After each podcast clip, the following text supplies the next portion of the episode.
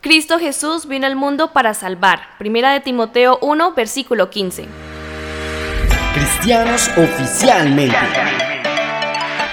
Cristianos, cristianos, cristianos oficialmente. Cristianos, cristianos, cristianos oficialmente. Cristianos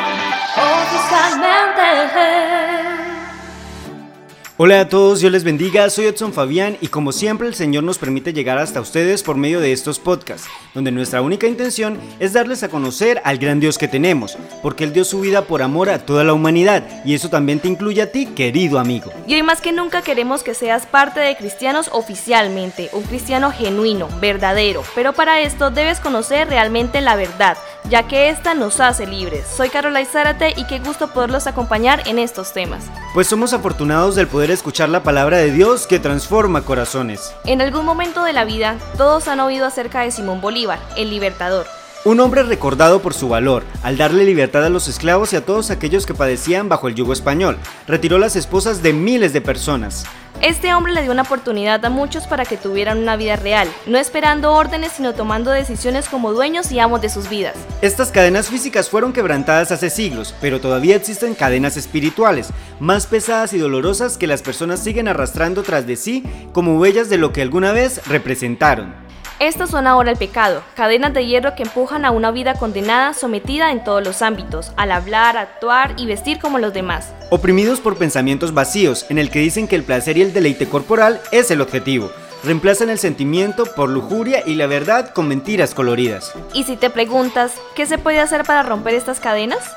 ¿Hay acaso un libertador de la esclavitud espiritual capaz de erradicar el yugo del pecado? Sí, hay un Salvador y tiene por nombre Jesús. Tal vez lo has oído, pero no lo has determinado. Él ha sido, es y seguirá siendo el más grande libertador de todos los tiempos.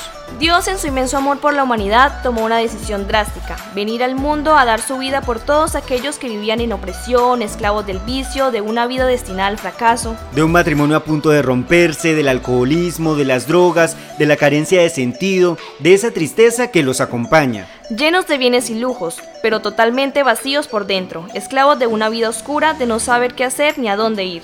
Este amoroso Jesús vino a salvar, a dar una libertad real, no una que acaba cuando amanece, sino una que trasciende a la eternidad.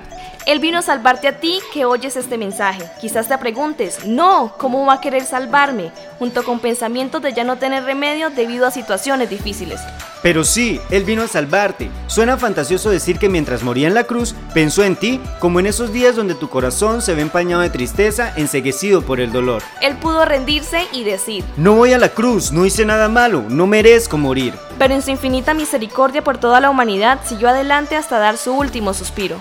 Solo por amor. Todos necesitan de un Salvador y hoy es el día perfecto para reconocer al Señor Jesús como tal. Sigue muy pendiente y conectado con Dios, que cada día iremos aprendiendo de formas diferentes sobre la calidad de Dios y Señor que tenemos, quien se manifestó en carne para cumplir con el plan de salvación y darnos vida, y vida en abundancia. Aquí ya nos despedimos, Dios les bendiga enormemente y nos vemos en una próxima ocasión. Cristianos oficialmente.